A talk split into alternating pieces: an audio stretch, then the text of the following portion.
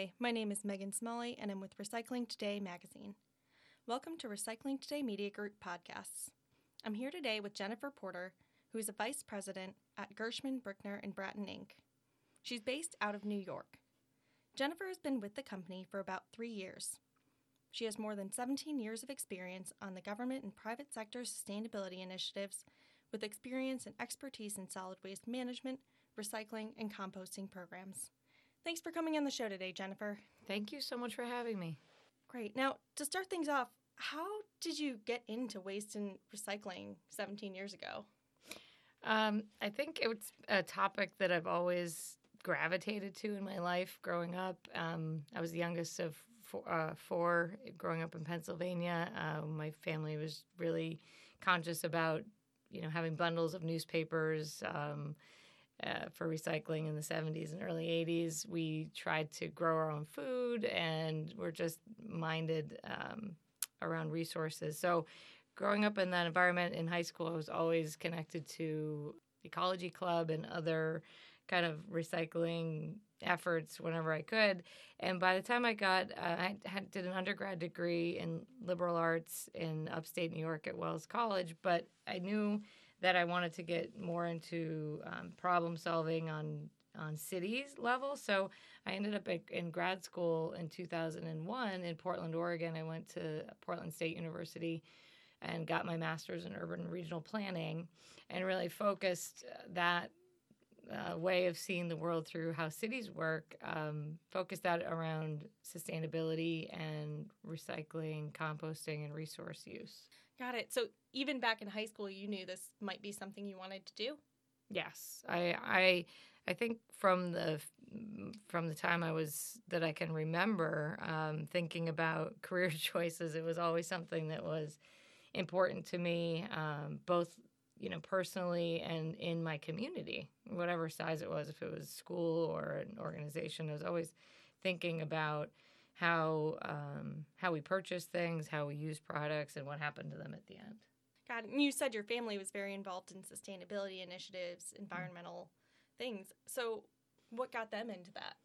I think it was, you know, I had come from um, a family that is. Um, my dad's Polish, my mom's English, Welsh, and German. I think they just sort of have a a way, you know, growing up like post uh, World War generation sort of just have an ethic of conservation that is just part of who they are. So uh, that was passed down from my parents and family to my four siblings and or myself and my three siblings. So I think it's part of who I've always been and and like I said how I frame the world. So not so much that I wouldn't say that we, you know, grew for example, all of our food, but it was definitely part of sort of self sufficiency and resilience. That was part of how we how we operated as a family.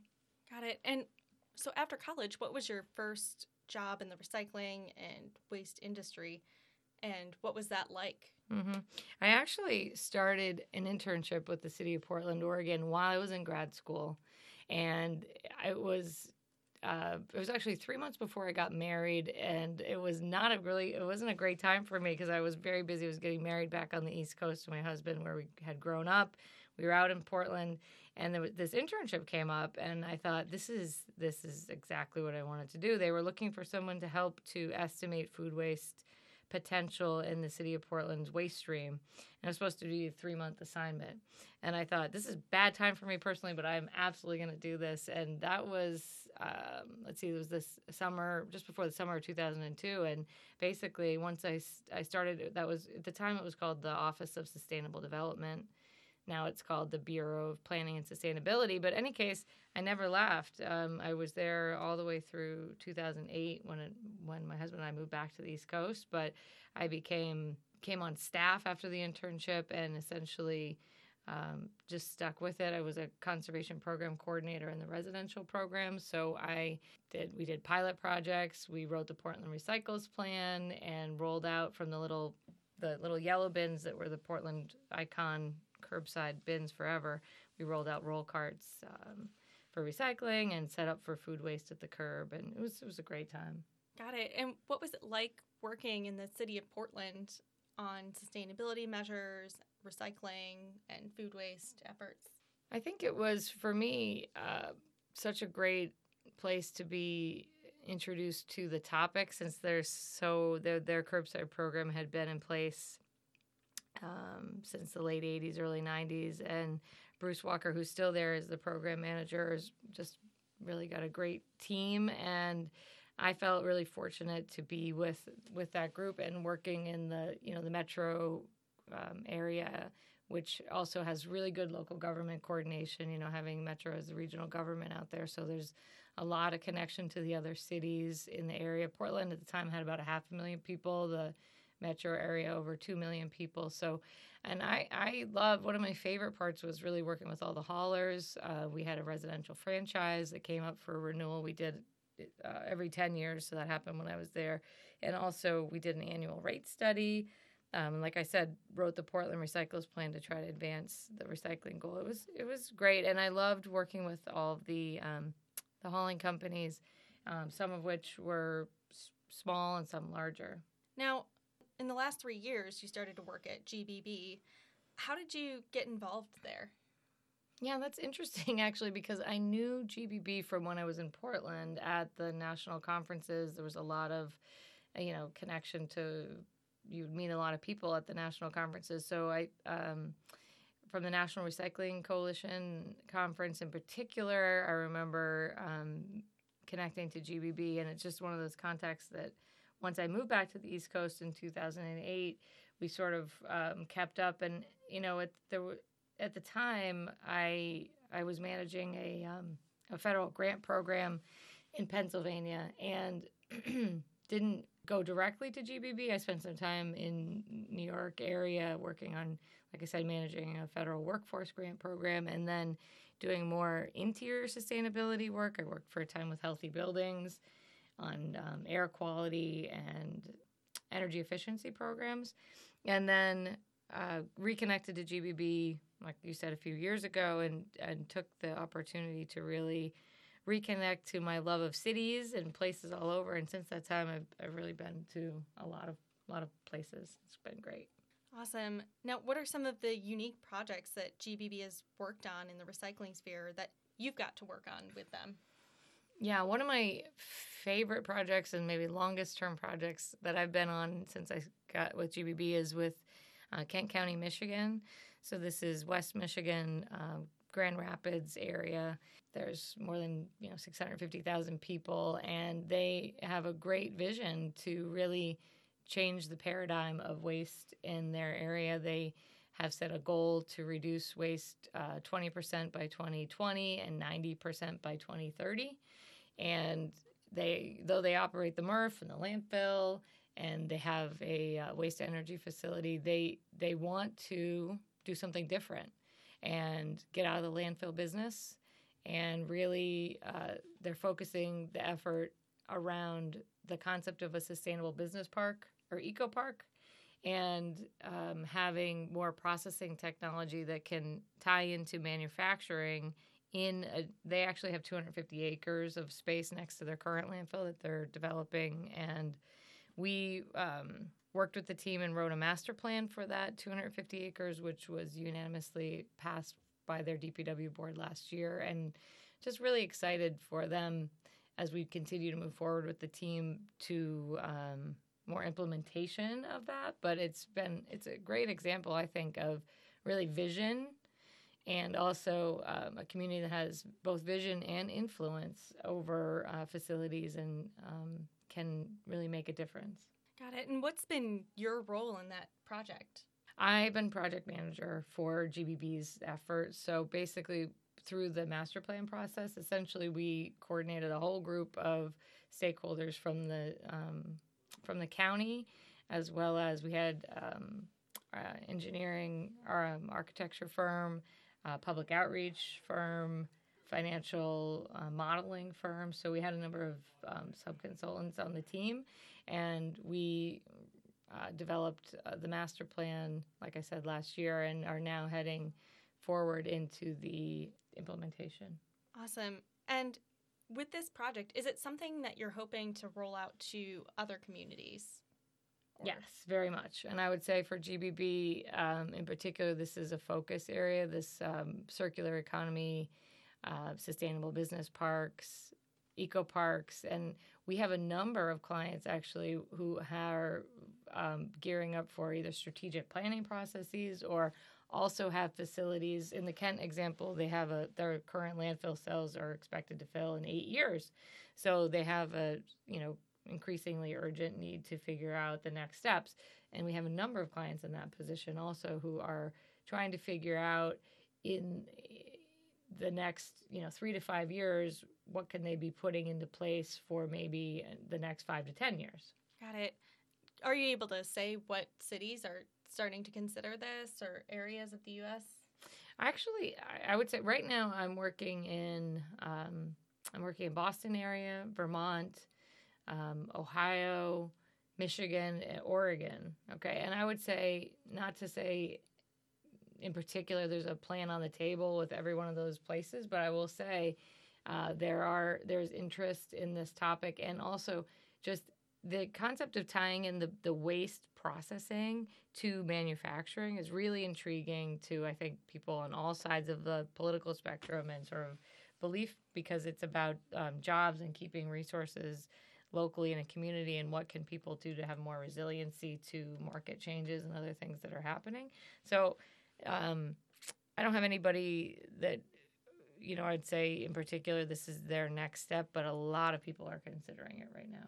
Got it. And when you go into different communities, do you have to know all of the local legislations and rules?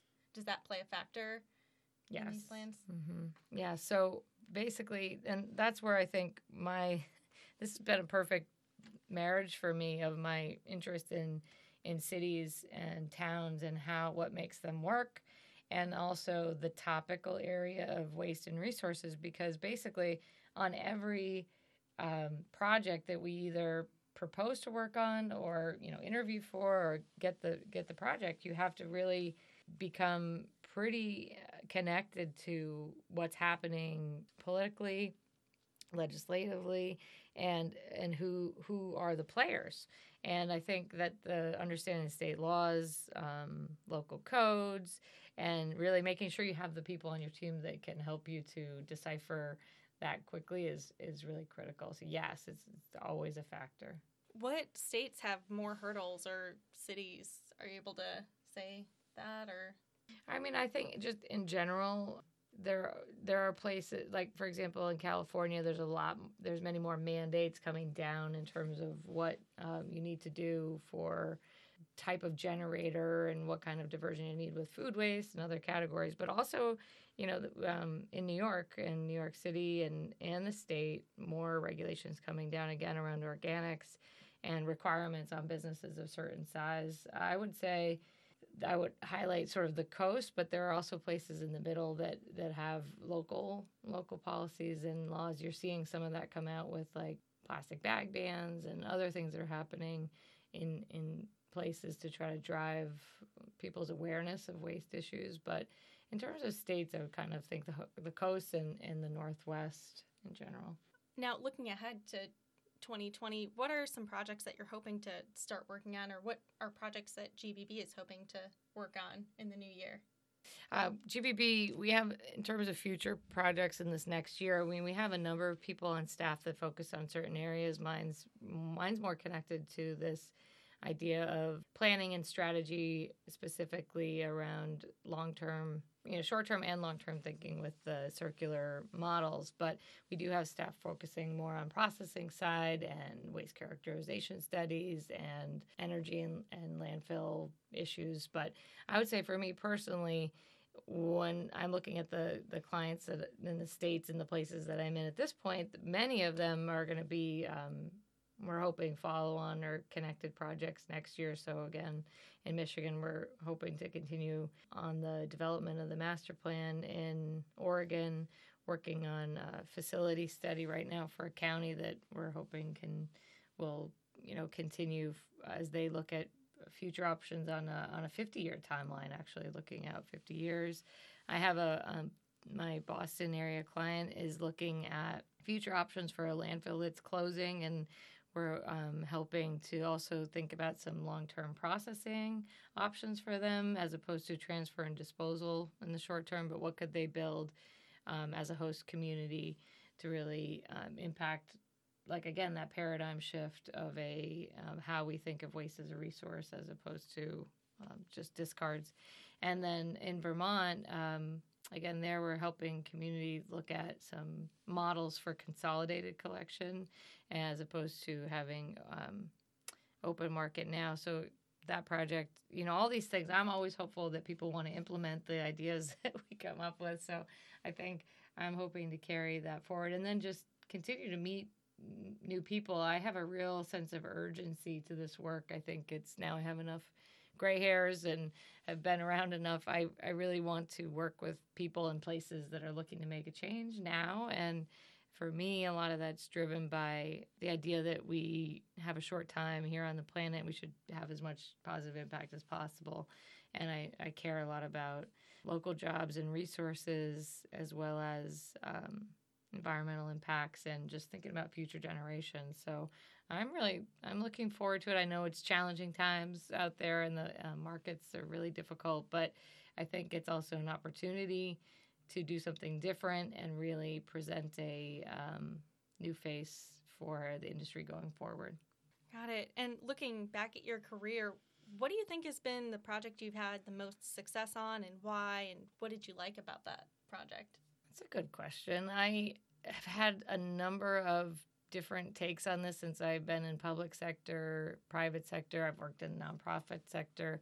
I think what is a, a, a tie for me is always the idea of solving complex problems and bringing together smart people that care that want to make a difference to to solve that problem is just something that's always that's why I liked working in the city of Portland. It was you know big issues and bringing together a team and being a team player to in that case you know really change a collection system for uh, future for future options. And you know i think when i think about current work with gbb my favorite part definitely has been the diversity and also just bringing together people to that want to make a difference and giving a lot of what i do is sort of creating process and a platform for taking a good idea and making it happen. and I think um, when I was, like I said, when I was managing that uh, federal workforce grant, that was a similar similar situation where I had to bring together a lot of diverse people and um, come up with some solutions for uh, career in tech and training and you know that that program has continued today and has a has a great legacy that I'm proud of. And I think that's my always my goal is to try to create both the lasting relationships with people and also systems and things that can go on beyond me because you know it, even if you're um, in a place for a decade or more it's still a relatively short amount of time and other people coming after you i think it's really important to keep integrity and really lay foundation foundational work that can carry on after you go now you've done a lot of work with municipalities, communities. What are some key messages that you try to share with them when you're starting a project? How much education do you have to do when you go into communities? I mean, usually with GBB, we're coming into a place that has already identified a problem and they're saying, hey, we need help. There's usually a very formal procurement process saying, these are the these are the five tasks that we need. However, I will say there are places that um, have a more open ended situation where they can say, look, we have a problem. We have very low recycling participation. We have high contamination.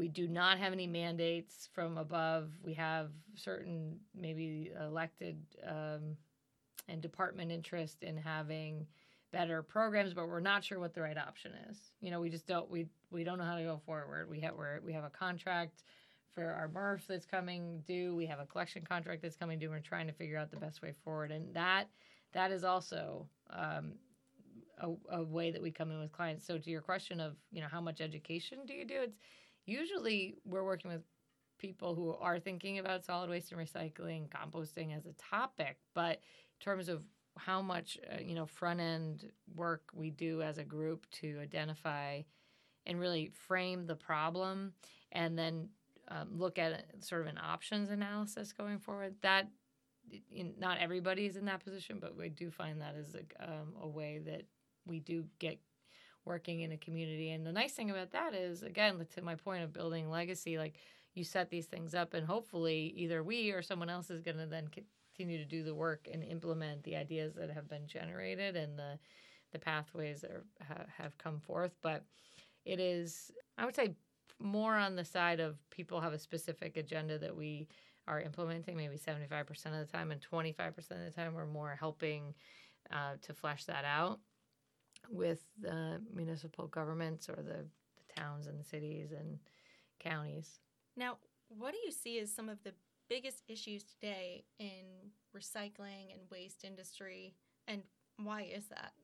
Well, I think that there there are people who are always in tune to these issues. Like I describe myself as a person that's always been aware of of materials and how they flow through, you know, production and purchase and use and, and discard.